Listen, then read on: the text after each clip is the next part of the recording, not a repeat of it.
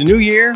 We've got new music, and we have a new season for Circle Forum, season three. And our focus this season is on student engagement and the question what are the structures that inhibit or enhance student engagement at the district, school, or classroom level? Well, welcome as we talk with our guest this week, Amina Abdulle, teacher consultant for equity and co founder of Black Staff Equity Alliance with the Greater Essex County District School Board in Ontario. And here are your hosts, Shelley, Steve, and me, Stan. At Circle Forum, we respectfully acknowledge that the land on which we gather, work, learn, and live daily are the treaty and traditional territory of Indigenous peoples. We are grateful for our relationship with the First Nations of this territory, their care of and teachings about the land, the water, and all our relations. As a settler organization, we continue to journey to strengthen our understanding of our relationships with Indigenous people, communities, and nations, and of how to move forward together in a good way. Thanks very much, Shelley, and welcome to season three. I can hardly believe it. We've got season three now of our uh, podcast, Circle Forum, and we are going to be focusing on student engagement and the kinds of things that get in the way. What kinds of things are getting in the way of student engagement? And we're very excited to get started this season with a special guest who's been here before, Amina Abdulle. Welcome. Yes, thank you for having me. I'm so happy to be back. It was great talking to you uh, back in September, and you've got a new position that is a teacher consultant in equity now, the question that we want to start with is what, in your mind and your experience, is student engagement? Um, so, when I really think about student engagement, what I think about is um, how students perceive um, schooling and how they perceive themselves within it. So, sc- student engagement is when students feel connected to their classroom, their material, um, and they feel that they can be their most authentic self. So, student engagement is not a child has their hand up and they're um, speaking and they're completing things. Student engagement is a child is able to think critically, to um, um, be curious, to feel safe. So, student engagement is the opportunities we create so that students can feel that they can come to a space and know that they should be in that space and that they have opportunities to be their most authentic self within it. I love that uh, explanation or that uh, definition of engagement. I would just add also that, you know, as adults, we may believe we're creating all these opportunities for engagement or students to feel engaged, but we do need to check in that they are feeling engaged just because we think this is a wonderful opportunity to be engaged and we're offering to, so for all sorts. We need to listen to them for what is engaging. Um, i remember being at a school and this school was working very hard with restorative practices and making sure every kid felt connected to their school. And there was a teacher a couple of teachers that were totally shocked that the kids didn't feel this way but we've done all this work. I, I know all their names and but in that moment they had the realization that they've missed something somehow. And it was about engagement. Just because we think it is engaging is not necessarily what the student thinks is engaging. So a check-in point for them. Yeah, and I like, Amina, that you mentioned kind of what it isn't. It's just because students have their hand up and they're answering questions and doing the work doesn't necessarily mean they're authentically engaged in that work. They're they're showing up and doing their job, and so we can sometimes as adults or people looking in from outside say, oh, they must be engaged. Look at what they're producing. But we don't ask those kids, are you really engaged? Dr. Muhammad Khalifa, who does a lot of work in uh, uh, culturally responsive um, pedagogy, says about that that when we have especially racialized students when we have them really achieving what we have to ask is what do they let go of or what do they sacrifice in order to present themselves in this way and in order for them to achieve? And that was something that really when i read that and then I, I was able to hear him speak that made me think differently because when a student is giving you all those markers of doing very well what is it that they may have internalized that they have to let go of? And what parts of their identity have they muted to be able to perform in this way. and that is and and, and that is um, something that has really got me to think even about my own learning journey as a student and and and the ways in which i performed so that i could do well. Um, and it was never something that i thought of as a loss because it just felt like this is what we do. And as an educator i had to reevaluate. Did i value students who were able to perform in these ways more than other students who were more their authentic self what kinds of questions should we be asking in order to be able to determine that level of engagement? What I think about right away is um, why it's centered on us as the educators and why it's not centered on the students and the families. I think that uh, there has to be a change in how we approach even doing sort of restorative work or even doing um, work to uh, provide better opportunities for our students. And what we need to do is we talk a lot about valuing student voice, but valuing student voice looks like going in and asking those questions, prepared to hear responses that are hard to digest, and that sometimes as educators we might uh, personalize, and we have to make sure we don't do that and realize that it's not about us, but about making um, um, better choices and, and better opportunities. But I would say step one is what do the students think? How do they perceive what uh, is happening in their classroom? Um, and every child is going to to think differently. Uh, and we have to make sure that we are kind of getting out of this framework of you know um, we're going to have this programming for this type of racialized students and um, these are the needs of this group. Well even within a group there's going to be varying needs. Uh, so I, I, think my first approach is um, a lot more conversations with students, centering their voices, respecting their um, autonomy, respecting uh, um, their needs, and also um, bringing in families more. I know that that is a, a difficult uh, conversation sometimes. I know parent engagement is a whole other discussion, but uh, the parents, guardians, those who care for our students have a, a, deep layer of understanding that sometimes we um, superficially engage with. And so I think step one is rethink the way that we even approach making changes. Now, what I like about what you're saying too is that it is essentially a very simple but profound restorative question. What do you think? And then listening to mm-hmm. the answers. And I like the piece you said that it's not you have to put yourself in a place that this is not a personal attack on me.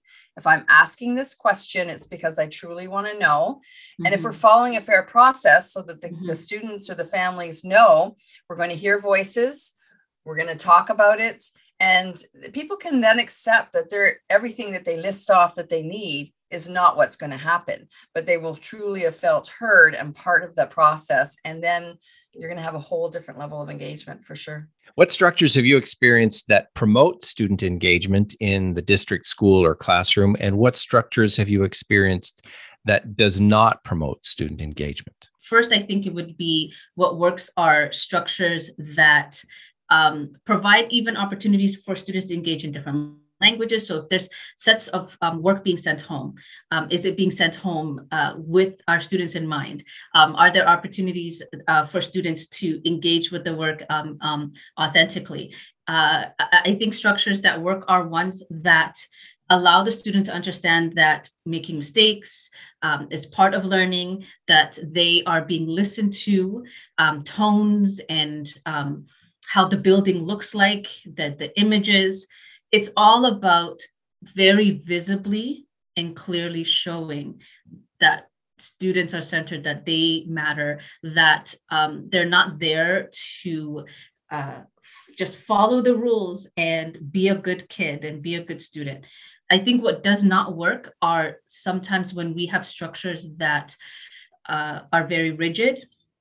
So that philosophy of no child left behind sounds good in theory, but then what that equals is um, work that is very rigid. So, for example, it's like, well, you know, we have a zero tolerance policy on blank.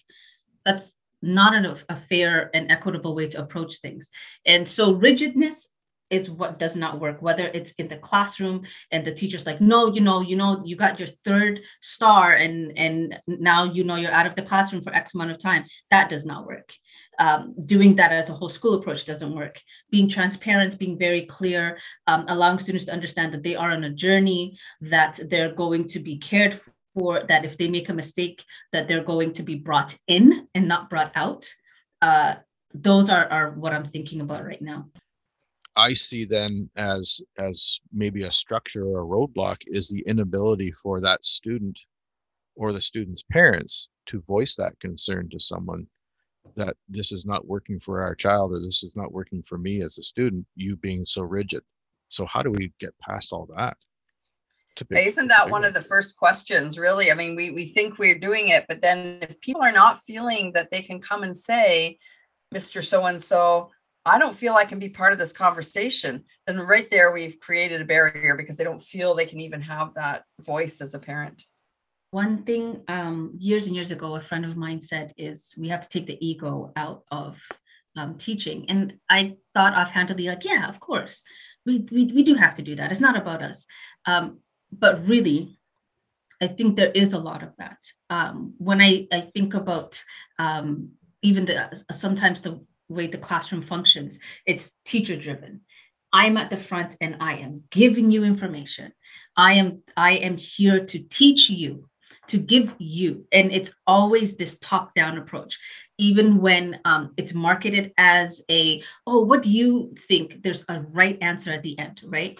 And so thinking about this idea of taking the the, the ego out or um, not centering ourselves, we have to undo so much that we have seen um, growing up as uh, the, the image of a good teacher. We also have to undo what makes us comfortable and many times we do feel especially when we're young working with young people we do feel that we know what's good for them right? I care about you so much i want to make sure that you're good i want to make sure i'm giving something to you. Um, it's uncomfortable how you're navigating something that um, i don't know uh, uh, if i if i would do it this way. So saying it and doing it are completely different and i think especially when we are in positions where we're perhaps thinking about safety or school um, environment the theory of student centered and you know it's not about me sounds great but the practice of it is difficult. And the practice of it is one where you have to be okay with not being the center. And you have to be okay that you're not the all knowing and though you say it our egos don't allow us to always um, um, be okay with that. And sometimes too, it's it might not even be ego. It might just be coming from a place of I want to be helpful, and now I have this savior complex, not realizing I have this savior complex, especially and being very honest with ourselves, especially when it comes to Black, Indigenous, um, children of color, those in um, experiencing um, poverty, um, anyone that we uh, put into these marginalized boxes, we do have that savior complex and we're going to come in and we're going to show them how to do it and life is going to be better for them not realizing that we're centering ourselves and not those around us. So the first step is really being okay with letting go of that type and knowing that it's very very painful because you're now allowing yourself to um, let go of something that you might value that you don't even know you value. So um, that ego work sounds really bad when you first say it and someone would be like i i, I don't i'm not driven by ego. Like how dare you? I don't have a savior complex. I'm here to teach. But teaching has been structured for a long time on the I am up here and I'm the savior and I'm coming down to implement and to share and to da da da. So it's not just a restructuring of so many things, it's um, undoing what we perceive um, um, teaching and administration to be and knowing that we are going to play a different role and it might not be the role that makes us feel all warm and tingly inside.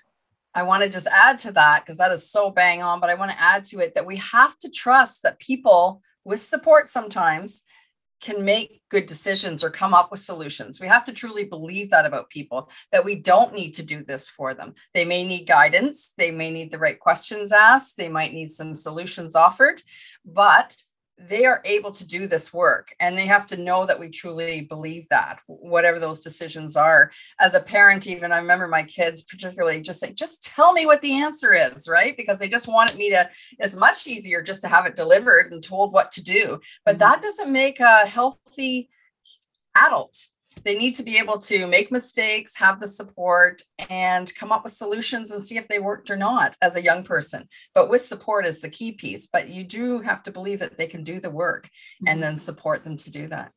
It's it's really tough to let to put a new system in place where I don't have the control that I used to have, and I mm-hmm. have to sit back and let it go without jumping in and and, and managing the situation. I think there's a it's like an onion, right? So there's a bit of ego, there's a bit of um, control, there's um, a, a, bit of genuine care that maybe is um, uh, uh, a little bit too uh, smothering almost. Like there's, there's there's different elements and everyone doesn't experience it the same way.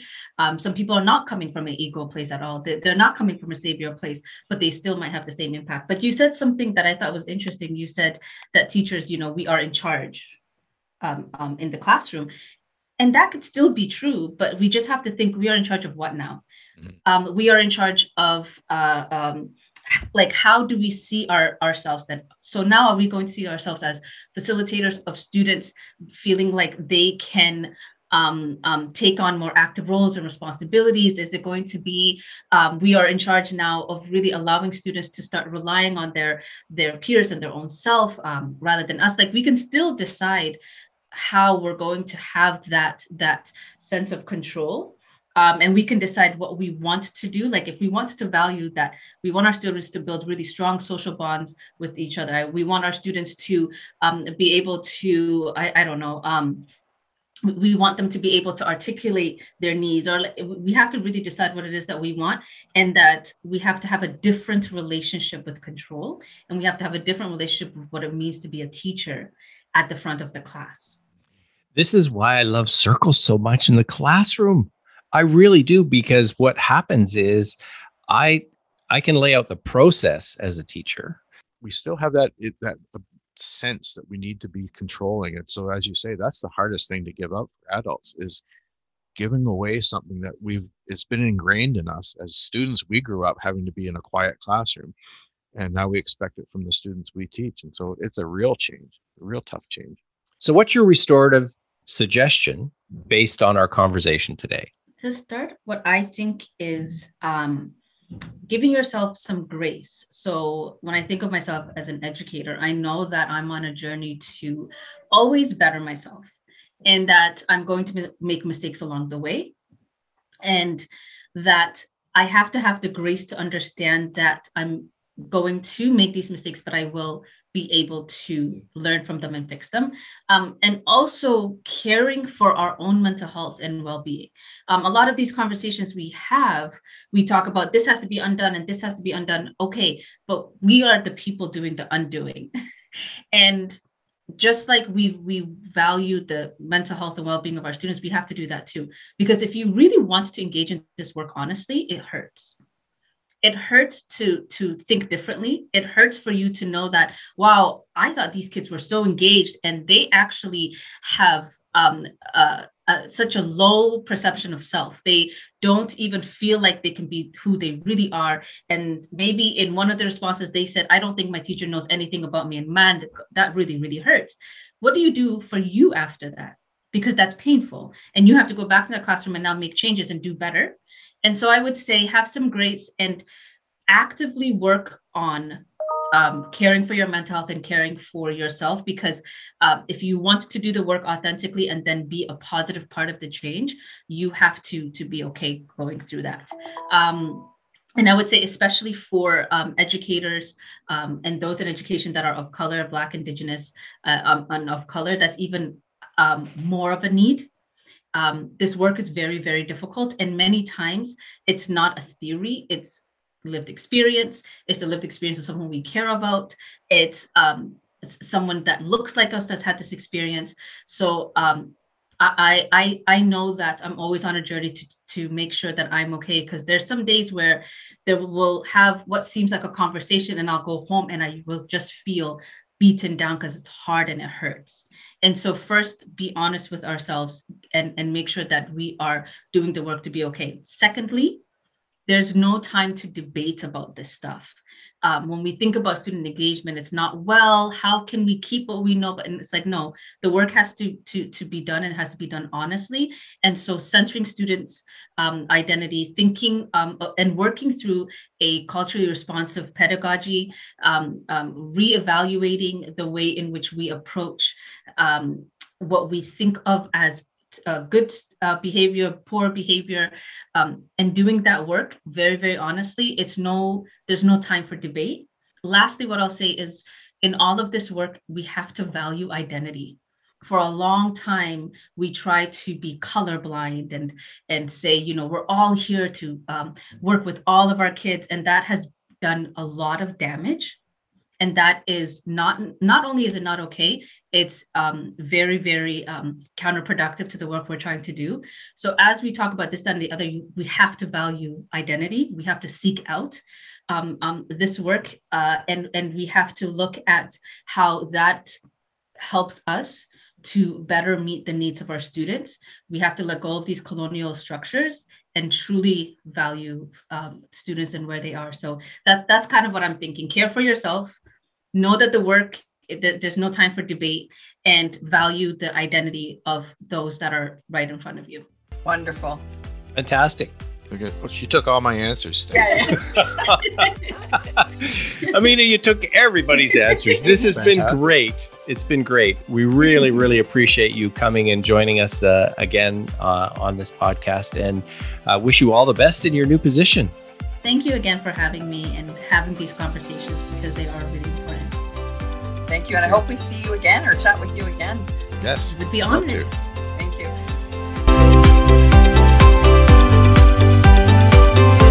It takes courage and grace to use restorative practices in a culturally responsive way. Like Amina says, we each need to give ourselves some grace in these conversations that can be hurtful to our understandings of what students need in order to be engaged in school. Now, if that raises a question for you about who's in control or charge of what's going on in the classroom, we'd love to have that conversation with you. Check out our virtual trainings and our website at circleforum.ca. Drop me an email to stan at restorative.ca and let's engage our students in those restorative conversations.